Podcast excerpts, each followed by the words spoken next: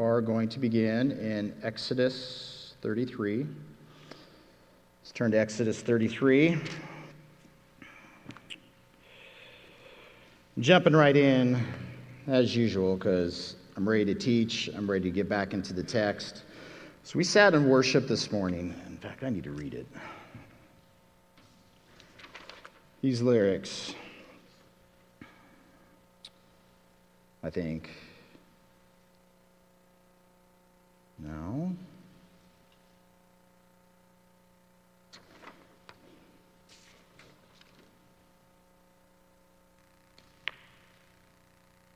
Chris, where'd your lyrics go? Here it is. I need, well, there's one that's titled I Need You, and this one's I Need You More. I Need You More is the one I'm looking for. Listen to this. This is, this is a, a, an image of my soul in studying this week. My soul thirsts for something more than this world could ever provide. My heart aches for something more for the fountain that never runs dry. Your love is sweeter than wine, your love is better than life. I need you, Lord. Amen? This is the thing. Julian, we watched a documentary last night. I'm not, I'm not going to get into it, but the, the, the main thrust of what was being communicated is essentially if you believe God and you read His Word and you do A, B, and C, you're going to get fixed. Your heart's going to be great. True or false? Isn't that what the church so often communicates? That if you only do these steps, you're never going to struggle with the old man and the old woman. Totally false. Do you believe that Jesus Christ has given you a new heart through faith in him? Yes or no? That's a promise of God's word. I have a new heart. Is that old guy, that old jerk that I want nothing to do with, why does his heart still puke into my mind and out of my mouth and into my circumstances. You feel like you're the only one? We're going to begin with Moses this morning, and then we're going to shift into David. But both of these men, in both of the contexts we're going to look at, they are motivated by pity. This word pity, it's a, this, the idea of compassion. Compassion is sympathetic pity for the suffering and the trouble in somebody else's life. Listen to God define himself. Remember last week, we ended in Psalm 54. Encourage you to go read it just to be refreshed and just sit in that. But David is crying out, Save me by your name. Deliver me by your power. And we talked last week just we can cry out to the name of Jesus and be crying out to an idol because the name that we're crying out to is according to our definitions of the world's definitions and not according to who he has revealed himself to be. And we're going to sit in God defining himself this morning. We're jumping into the middle of a context. If you've never read through the book of Exodus, do it. Fascinating powerful. But we're jumping into Moses. Moses has interacted with God in all these incredible supernatural ways. He's been up on the mountain for 40 days, 40 nights, as God is speaking to him. Face to face is the language that is being used. The Jews, because Moses is gone for too long, they've turned immediately to idolatry. And every time I read the passage, what a bunch of morons, right? And then I look at my own heart. My, whole, my own heart is so easily inclined. The old heart is inclined towards self, towards sin, to all these other things that I don't want anymore because He has given me the new heart and He's changed my desires and my wants. But here Moses is sitting in this context. In imagery, he is he is a type of Christ in the sense of when you read through this passage, look at Moses as an intermediary, as an intercessor on behalf of the people. Chapter 33, verse 12 is where we're going to read through. Moses says to the Lord, See, you say to me, Bring up this people, but you have not let me know whom you will send with me. Yet you have said, I know you by name, and you have also found grace in my sight. Now, therefore, I pray, if I have found grace in your sight, show me your way that I may know you, and that I may find grace in your sight. And consider that this nation is your people. Now, again, if you know the context, you know the story, you know Moses' background, I mean, sit in this context in his prayer. Think of all the interactions that he's had with the Lord.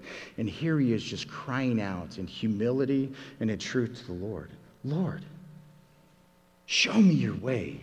And if you lead me in my life, then I'll know you.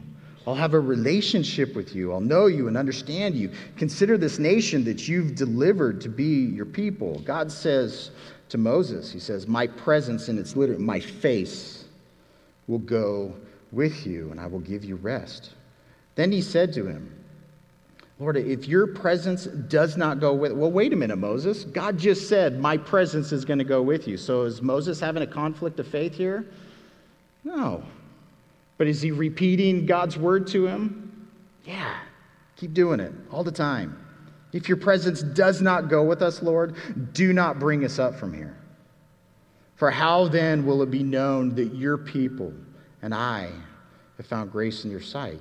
Again, this chosen nation is to be a witness in regards to the true and living God to all of mankind.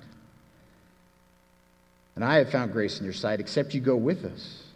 So we shall be separate, literally distinguished, treated excellently, treated specially. Because, again, God's calling, God's choosing, God's transformation in their life, and this witness for anybody who wants to become part of a nation, this nation, there was a way to do it. Just like in the New Testament, there is a way to become part of his body, which is through faith in his Son. We shall be separate, your people and I, from all the people whom are upon the face of the earth. I need to speed up or we're never going to finish today. I love, I, this is one of my favorite passages in the Bible. So the Lord said to Moses, I will also do this thing that you have spoken, for you have found grace in my sight, and I know you by name. Moses says, Please show me your glory, Lord. Again, I, I just, I love this because immediate context, the Lord is speaking to Moses face to face. And here Moses just in this conversation with the Lord, God confirming things in his prayer. And what, what's the yearning of his heart? I want to know you. I want to see you. I want to be like you. He still recognizes within himself just the lack, even though he's in this great communion with God. Verse 19, then he said, The Lord says, I will make all my goodness pass before you I will, pro- I will proclaim the name of the Lord before you. I will be gracious to whom I will be gracious, and I will have compassion on whom I will have compassion. We're going to sit in God's compassion all this morning. But he said, You cannot see my face, for no man shall see me and live. And the Lord said, Here's a place by me, and you shall stand on the rock. So it shall be while my glory passes by, that I will put you in the cleft of the rock, and I will cover you with my hands while I pass by. Then I will take my hand, away my hands, and you shall see my back, but my face shall not be seen. Verse uh, chapter 34. The Lord says to Moses, Cut two tablets of stone like the first ones. And Moses threw down in anger and broke. And God says, I will write on these tablets the words that were on the first tablets, which you broke. So be ready in the morning and come up in the morning to Mount Sinai and present yourself to me there on the top of the mountain. And no man shall come up with you, and let no man be seen throughout all the mountain. Let neither flocks nor herds feed before that mountain. So he cut two tablets of stone like the first ones. The Moses rose early in the morning and went up Mount Sinai as the Lord had commanded him. And he took in his hands the two tablets of stone. Here's your target. Now the Lord descended in the cloud and stood by him there and proclaimed the name of the Lord.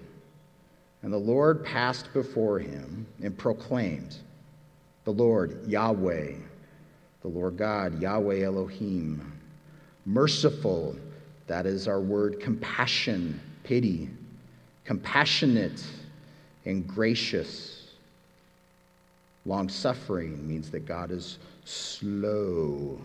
God is slothful to anger, is what long suffering means in the context. And abounding in goodness, usually translated as mercy in the Old Testament, God's loyal love has said. Abounding in goodness and truth is faithfulness. Keeping mercy, again, this it's the same word for goodness there. Keeping goodness, keeping mercy, keeping his loyal love for thousands, forgiving iniquity.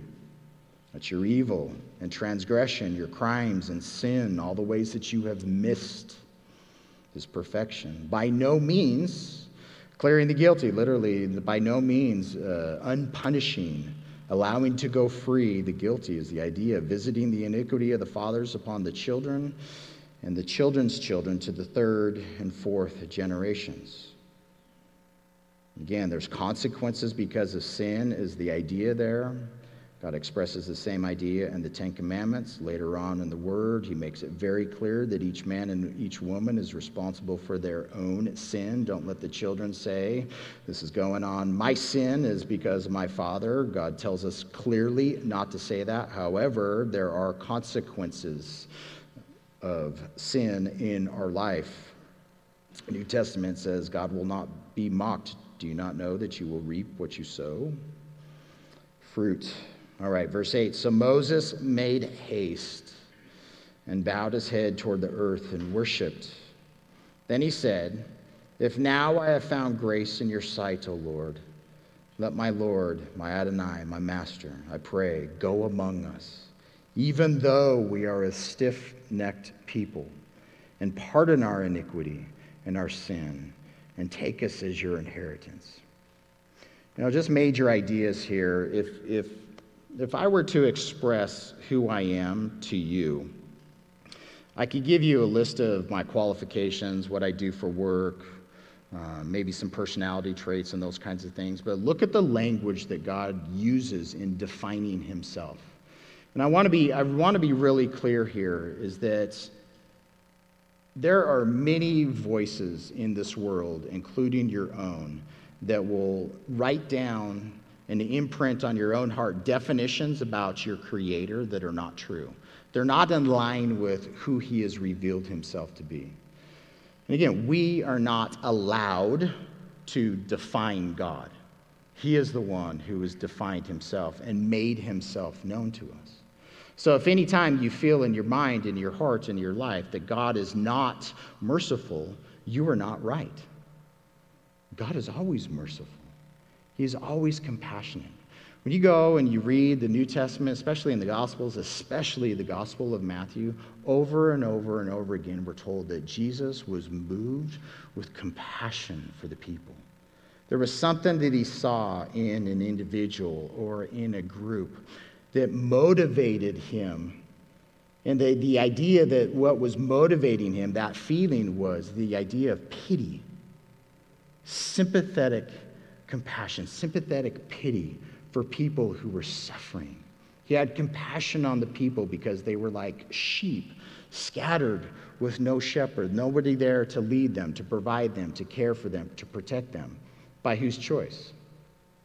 By the sheep's choice.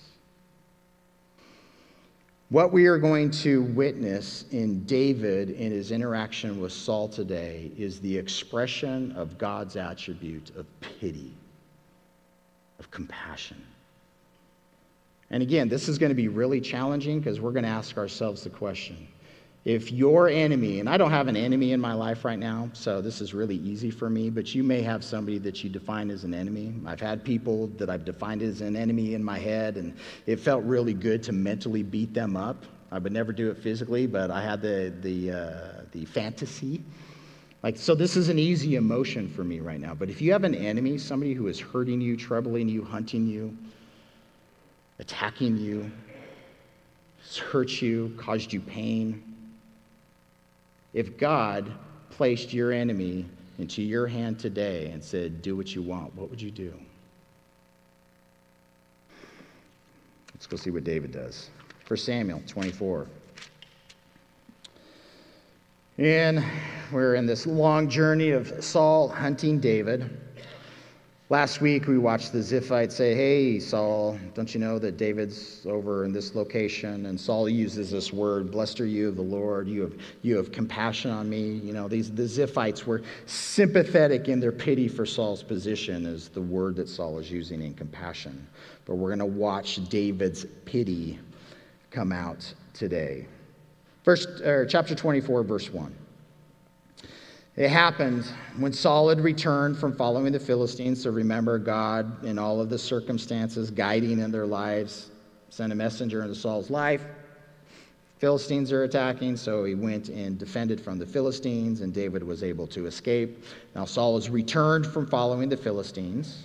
That it was told him, saying, Take note, David is in the wilderness of Engedi. And again, if you get out, uh, Bible map, super helpful, Engedi's, you know, right there by the Dead Sea. And this, this is in the middle of the wilderness. You get into these mountains, it is rocks, it is dust, nothing is growing whatsoever. There's these wadis, which are, when it rains, they're filled with water. Most of the time, they're not. Engedi is sourced by a natural stream. So in this canyon, there's a couple of canyons right here in, in Engedi both of them are green and lush. They're protected from the heat of the sun. It's a place, it's a true oasis. So, this is where David and his men are hiding out. Saul takes 3,000 chosen men. Remember, David's got 600 men with him. Saul takes 3,000 chosen men from all Israel and went to seek David and his men on the rocks of the wild goats. So, he came to the sheepfolds by the road and there was a cave, and Saul went, went in to attend to his needs. David and his men were staying in the recesses of the cave. Then the men of David said to him, This is the day of which the Lord said to you, Behold, I will deliver your enemy into your hand, that you may do to him as seems good to you. And David arose and secretly cut off the corner of Saul's robe. Now it happened afterward that David's heart troubled him because he had cut Saul's robe. And he said to his men, The Lord forbid that I should do this thing to my master, the Lord's anointed, to stretch, out, to stretch out my hand against him, seeing he is the anointed of the Lord. So David restrained his servants with these words and did not allow them to rise up, rise against Saul. And Saul got up from the cave and went on his way. There's a ton going on here. So here, David and his men just so happen to be at the back of this cave. So, right, they've got their scouts out. They know that Saul is returning and on the hunt with 3,000 men. Scouts say, hey, we see him around this bend over here. Here's a cave. There's caves all over the place in this region. And his 600 men go into the back of the recesses of the cave. Everybody be quiet, be silent. David and a couple of his, you know, his, his main men are going to be with him right there, looking out the entrance, you know, peeking, seeing what's going on. And it says it's by the sheepfolds. Yeah, there, there's, there's nothing random in the Word of God at all. What, does the sheepfolds remind you of? What was David before the Lord anointed him? It's a shepherd. Saul, in his own context, was a shepherd in his father's house. As we have watched the narrative through Samuel, Saul is completely exposed to us as a bad shepherd, where David is exposed to us as a good shepherd. These sheepfolds are stone walls, whether they're square or circular, the stones have been stacked up and there's an opening on one side, and they're stacked up high enough that a sheep can't jump over. Uh, you know, uh, an animal wouldn't be able to jump over either. And the door is the shepherd. The shepherd sleeps across this pen, or, you know, they're all rounded up. All the sheep are in here, so the shepherd stands there right at the door, so nobody can go in and out without the shepherd's knowledge. This is John chapter 10. Jesus says, I am the door of the sheepfold. Do you not know? I am the good shepherd. All of this imagery that we have in regards to God being the good shepherd is being expressed here in this passage simply by pointing out that here's some sheepfolds. And a place that animals were also stored often would be in caves. So these sheepfolds are by a cave that all of these animals could be shoved into a cave large enough to protect them from the weather if needed. So David and his men are all in the back. David and a couple of other guys are able to see what's going on on the outside as they're telling everybody to hush. And what does Saul do? Saul's been looking at his watch, driving in the car, saying, Are we there yet? Are we there yet? I got to go potty. When's the next rest stop? This is what it means that he's in there attending to his needs. He's covering his feet. Saul goes into this cave. More than likely, he takes off his outer robe. Imagine him throwing it over a rock nicely as he's attending to his needs, going potty. And what did David and his men do? David's got a couple of men right beside him. David, this is the day. There's your enemy. God told you, I am going to let your enemy be placed into your hands. And God told David, You can do with him whatever you want to do. What are you going to do? What do you think David should do? Saul's tried to kill him multiple times. Saul has had, through his orders, innocent men and women and children executed violently in his evil, in his wickedness, in his sin. Does Saul deserve to die? Yes or no? David could easily justify executing Saul. Easily. And we're told. We're not told what David says to the guys in that moment.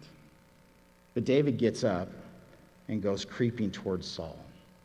His guys probably expect that, that David's going to take his knife and gut Saul, slash his throat.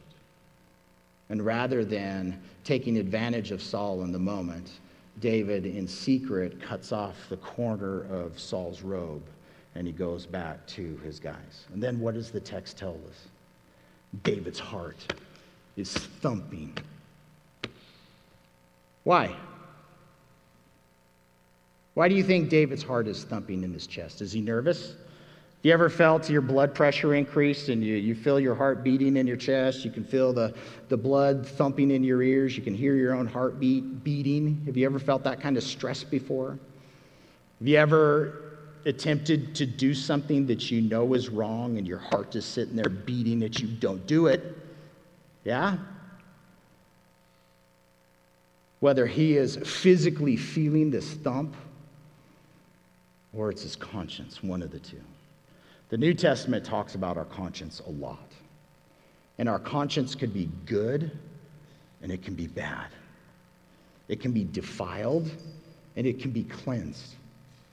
But when he talks about our conscience, it's we need, to, we need to seek to have a good and clear and healthy conscience before God in our thought life, in our verbal life, in our actions. Paul repeats this over and over again that he has a clear conscience before God as he's, as he's living out his life. Paul didn't always have a clear conscience. He had a stick in his back, a proverbial stick from Jesus, where he says, Paul, it's hard for you to kick against the goads, right? Paul's mind and his heart were troubling him as he was persecuting Christians because he was being exposed to the truth in regards to who Jesus Christ was, and he kept going down the road of rebellion to God rather than submission. And it took that radical moment for Jesus to manifest himself to Paul on the Damascus Road for Paul's heart to be changed. Paul knew what it like to have that thumping conscience going on inside of him and doing what he wanted to do, anyways, in opposition. Hold your place here. I want you to turn to Numbers chapter 15, because I think Numbers 15 tells us exactly why David's heart is troubling him. So when David sneaks up to Saul's robe and he cuts off the corner, the corner of Saul's robe is very specific. David himself is going to be wearing a robe that has a similar corner on it. Numbers 15 37 says, Again, the Lord spoke to Moses, saying, Speak to the children of Israel, tell them to make tassels on the corners of their garments throughout their generations, and to put a blue thread in the tassels on the corners. And you shall have the tassel, and here's why that you may look upon it and remember all the commandments of the Lord, of the Lord, and do them. And that you may not follow the harlotry to which your own heart and your own eyes are inclined, and that you may remember and do all my commandments, and be holy for your God. I am the Lord your God, who brought you out of the land of Egypt to be your God. I am the Lord your God. Again, look at, look at the definition that God's giving. I, w- I want you to sew in the corner of your clothes a tassel, something, that's, something that's going to hang loose. And the whole point of it is to give the Jews a daily reminder of God. Remember who I am. Remember what I've said. Remember what I've done. And respond accordingly. So when David goes and he cuts off the corner of Saul's robe, he cuts this tassel off of Saul's robe. So it's not just this garment that is identifying Saul as a king and some kingly garment and kingly robe. The idea is this corner, it's this tassel. So as David goes back to his men, he's looking at what's in his hand. And what is in his hand is what God has instructed. This, this portion of clothing is to remind you about me. It's to remind you about my nature, my character, my compassion, my mercy, my grace, my patience, my authority, my will. Will you believe in me? Will you trust in me? Will you follow me? So, as David is looking at what he has removed from Saul's robe, and in recognition of the tassels that are on his own robe, his conscience is convicting him. And he says to the men that the Lord forbid that I should do this thing to, to, my, to my Adonai, to my Lord, to my Master, the Lord, Yahweh's anointed, Yahweh's Messiah. God forbid that I would stretch out my hand against him seeing that God is the one that has anointed him. So, with these words, with David's behavior, he's restrained his own servants from, from attacking Saul and his men and taking advantage of the moment. This is a, this is a big idea here, is that we're not told, we're not revealed when God spoke these words to David. But here, David doesn't contradict his men, right? At some point, God told him that God, the Lord God, is going to give your enemy into your hands and you can do whatever you want. This was, this was a test from God in David's life. What if, what if David killed Saul, executed Saul in this moment? Would David still have become king? Yeah, he would have become king in that moment. What kind of consequences would be in his life? No idea. But in God working in David's life, God orchestrated this circumstance on this particular day to test the heart of David. David, will you trust me? David, will you follow me? David, will you remember my words? Will you remember what I've done for Saul? Will you remember what I've done for you? Will you trust me in this moment, yes or no? And this, again, this, this is an incredible test that David aced in this moment. Because the compassion of God became the compassion of David's heart. Now look at this, this next scene as they get up out, uh, you know, well, here. Saul gets up and leaves the cave, right? Verse 8 David also arose afterwards. So Saul's left the cave, going down to the other men. David is not exiting with all 600 men. He's coming out himself. I'm sure his close servants are there with him. And he, and he cries out to Saul, saying, My Lord, the king, my Adonai, the king. And when Saul looked behind him, David stooped. David is bowed down with his face to the earth and bowed down physically, positionally in his heart, in humility. And David says to Saul, this is, this is a great question. Why do you listen to the words of men? This is, a, this is a great question for you to write down for yourself because, again, we have all of these other voices that we can listen to that stand in opposition to what God has said in His Word? Why do I listen to these words? Why do I allow myself to get confused and twisted up and um, you know, moved away from what is true by the words of men and women? But Saul, why do you listen to the words?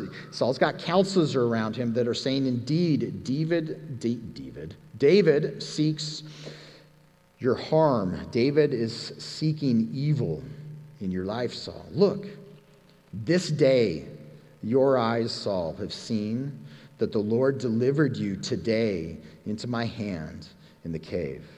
And someone urged me to kill you. But my eye spared you. This is our word. My eye had pity on you. I mean, th- think, of, think of everything that Saul has done in David's life up until this point. Does David, does Saul deserve David's pity? Not one ounce of it. And as David is imaging for us the heart of Christ, do you deserve God's pity? I don't deserve it at all. Then why do I have it? Because it's who he is. How do I know who it's who he is? Because that's what he told me. I'm compassionate. I see, my face sees your suffering, Blake. I see your heart. I see how your heart is inclined towards harlotry, towards evil, towards idolatry. I've given you in your life all of these reminders to remember me, to, to trust in me, to have faith in me, to follow me. I give, he's given me tassels all over my garments, right? That I would remember him, that I would remember his pity. When I sit here and I look at David in this, my eye spared you. I, my, my, my heart immediately goes to God's eye has spared me. He had pity on me when I didn't deserve his pity at all. David says, I will not stretch out my hand against my Lord, for he is the Lord's anointed. Moreover, my father. Okay, again, just, you got to continue to press into David's passion, his emotion, what you already know about him. Just think of the emotion of this circumstance. Think of, again, he just had the opportunity to execute Saul. He chose not to do it. He cuts off his tassel. He's convicted in his conscience. All of this emotion, all of the adrenaline that's going on. Saul has left the cave. David is coming out of this cave with all of this emotion in his words. I will not stretch out my hand against my Lord, for he is Yahweh's Messiah. Moreover, my Father, see, yes, see the corner of your robe in my hand. For in that I cut off the corner of your robe and did not kill you. Know and see that there is neither evil nor rebellion in my hand. I have not sinned against you, yet you hunt my life to take it. Let the Lord, let Yahweh judge between you and me. Let the Lord avenge me on you. But by my hand, my hand shall not be against you. As the proverb of the ancients says, wickedness proceeds from the wicked, but my hand shall not be against you. After whom has the king of Israel come out? Whom do you pursue? The dead dog? The flea? Therefore, let the Lord be judge and judge between you and me, and see and plead my case and deliver me out of your hand. Big thing, not just David's pity that he is expressing towards Saul. What kind of bold faith does David have in this moment? Think about it. David just ran, ran out of cave. His men are all in the recesses. And he's coming out to the man that wants to kill him, and he knows it, and to his 3,000 soldiers that are outside. Does David trust in his God, yes or no? Boldly. Complete and total trust. that I am God's. He will protect me. He is here. He has led me. He has tested me on this day. I have passed this day. I have no crime in my heart. I am not seeking evil for in, in anybody else. David has a bold faith in God and a very humble faith also. Who am I, Saul? Who, who am I that you've taken 3,000 of the cho- choice men of Israel and are hunting me? A flea? A dead dog? Why are you here? What does Saul do? This is, this is one of the reasons that just drives me nuts with Saul. And it also gives me great hope for Saul and great hope for my own life in God. Because here in Saul's insanity, he has a moment of clarity again, and he has a lot of these. Verse 16 says So it was when David had finished speaking these words to Saul that Saul said, Is this your voice? My son David. Remember, in earlier context, he won't even mention, mention David's name. He keeps calling him the son of Jesse. But in this moment, Saul is convicted. Is this your voice, my son David? And Saul lifts up his voice and he weeps. Picture the emotion of this. He's, again, Saul is in his own conviction in this moment. He's sitting in clarity. He's sitting in the understanding that his whole life just passed before his eyes. The one that he is identifying as enemy, he had my life in his, in his hands, and all of this emotion is coming out. Verse 17. Then he said to David, You are more righteous, just, innocent than I. For you have rewarded me with good whereas I have rewarded you with evil. And you, you have shown this day how you have dwelt well with me. For when the Lord delivered me into your hand, you did not kill me. For if a man finds his enemy, will he let him get away safely? No. It's not how the world works. Therefore, may the Lord reward you, repay you with good for what you have done to me this day. And now I know indeed that you shall surely be king, and that the kingdom of Israel shall be established in your hand. Therefore, swear now to me by the Lord that you will not cut off my descendants after me, and that you will not destroy my name and my father's house. So David swore to Saul, and Saul went home. But David and his men went up to the stronghold, probably Masada. So again, look at just uh, Saul's words as he's responding to David. One, it's emotional. He is having a clear moment of clarity. He is confessing that, David, your behavior, you are more righteous than I am. I've been hunting an innocent man. You have just clearly revealed for all to see that you are not my enemy, because clearly, if you were my enemy, you would have taken my life. Because if the coin was flipped, would Saul have killed David? You better believe it without even thinking about it.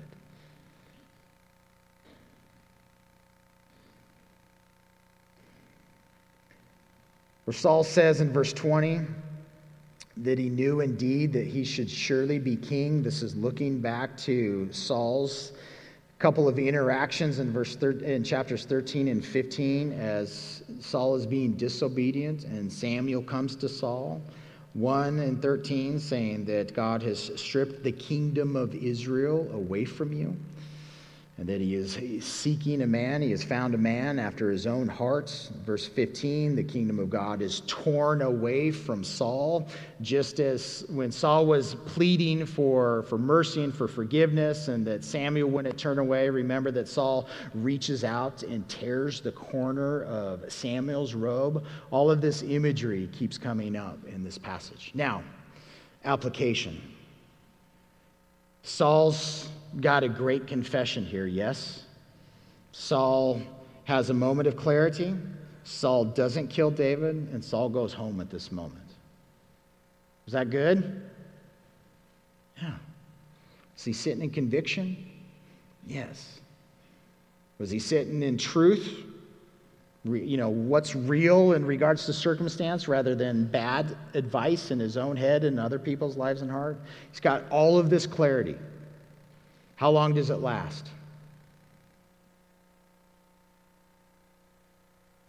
This is, this is why Saul breaks my heart.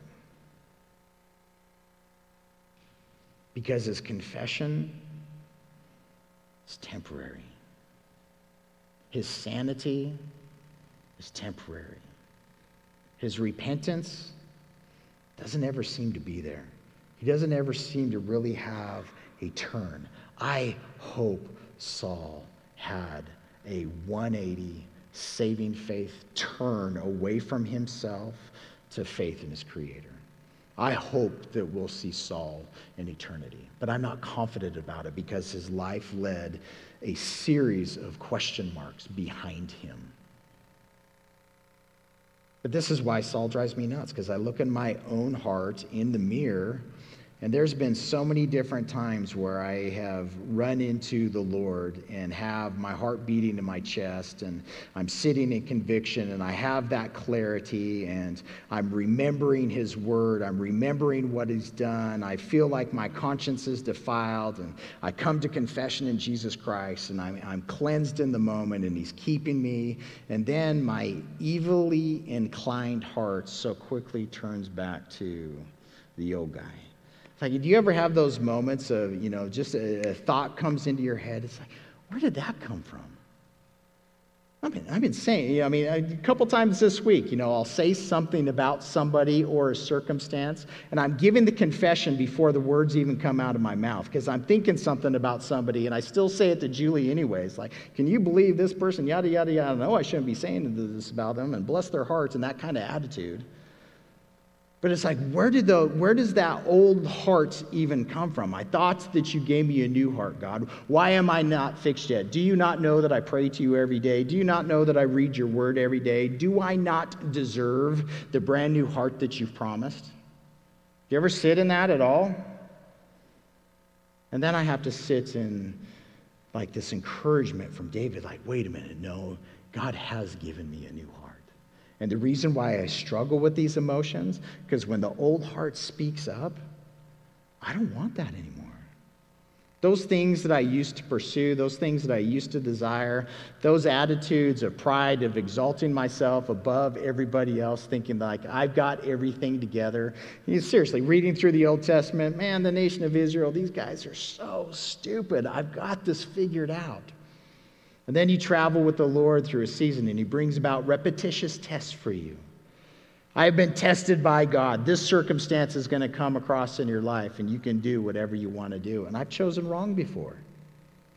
And God hasn't abandoned me, He hasn't turned His face away from me. His face, His presence, His compassion, His pity, His mercy, His truth, His word he has never left me. He has never abandoned me. He has never forsaken me. He has always been there. And what that does for me is it keeps me humble like David. It keeps me in this position where, God, I trust you. I don't understand this circumstance. I don't understand why I'm thinking this way, other than, Lord, I am a broken man and I need you to fix me. And even if I do A, B, and C, as I've done for the last 20 years, and the old man still comes throwing up himself into my mind and into my life, Lord, I'm not going to get bogged down into all of that because I believe and I know what it is that you have already done in me and transformed in me. I know that there's not a list of works that are going to keep me loving you. What is going to keep me loving you is the new heart that you've given to me that no longer wants the other stuff, even though it comes into my life. You've given me the new heart that is passionately in love with you. And that is what is the, the, like these tassels, this reminder in my life of it encourages me through the Holy Spirit, through the cross of Christ, to constantly keep God before me, to pursue compassion to pursue compassion with myself and not hatred with myself when I drive myself nuts. Compassion with other human beings in the body of Christ. Can you believe what they did? I thought they believed in Jesus. Yeah, they do. And they're just as broken as I am. And the pity that God has demonstrated towards me, Blake, I've created in you a new heart, and a clean, a clean heart, and a compassionate heart, and a long suffering heart, and a faithful heart, and a trustworthy heart, and a heart that is filled with my truth, a heart that has my presence. As I lead you down the way, have I not made myself known to you? And I look back on the course of my 46 years, and I can see a thousand ways God has made himself known to me his compassion, his grace, and his pity. And it is, it's this, it's this um, worship team, come on up. In, in this contrast of, of Saul and David, and why, why Saul bothers me so much is because I see in my own life and I see in the lives of so many others, there's this close of a saving faith in Jesus Christ. Like I know who, who, in whom I believe, and the exhortation this morning is I want you to make sure that you know in whom you believe. Who is it that goes with you in life? Who is it that has created you? Who is it that died on the cross? Who is it that has given you his word? Who is it that has given you the new heart and the new mind and the desire to continually follow to follow him? To do what he tells you to do, not because you need to follow this list of rules, because the list of rules will not change you. But when you love him and you seek him and you go through the list of rules, the don't do this and the do do that Lord, you've given me this desire to aim me in this direction as I follow you. And I'm going to trust in you to do what you want to do when you want to do it and not get bogged down in all of the messiness of life. It is very easy to sit in why hasn't God fixed me? Why hasn't God changed me? Why hasn't God transformed me? Why hasn't you're putting all of these this guilt and issue upon God when he is the one who's told you exactly who he is and exactly what it's done. And our response to him is, Lord, I trust you. So as we continue to worship this morning, as we press into communion, if you don't know who your creator is, ask him to make him known to you. Ask him to, Lord, if you don't leave with me out of this room, I don't want to leave this room unless your presence goes with me. Because it's when your presence goes with me, it's as I am following you, then I will know you. Free me from guilt, free me from condemnation, free me from a heart like Saul, and give me this faith that David had.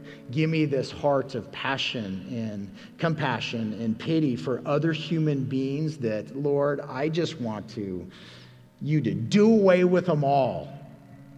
I don't want that heart. Jesus, I want you to get them to save them, not get them to cut them off cut them off from their sin. Amen?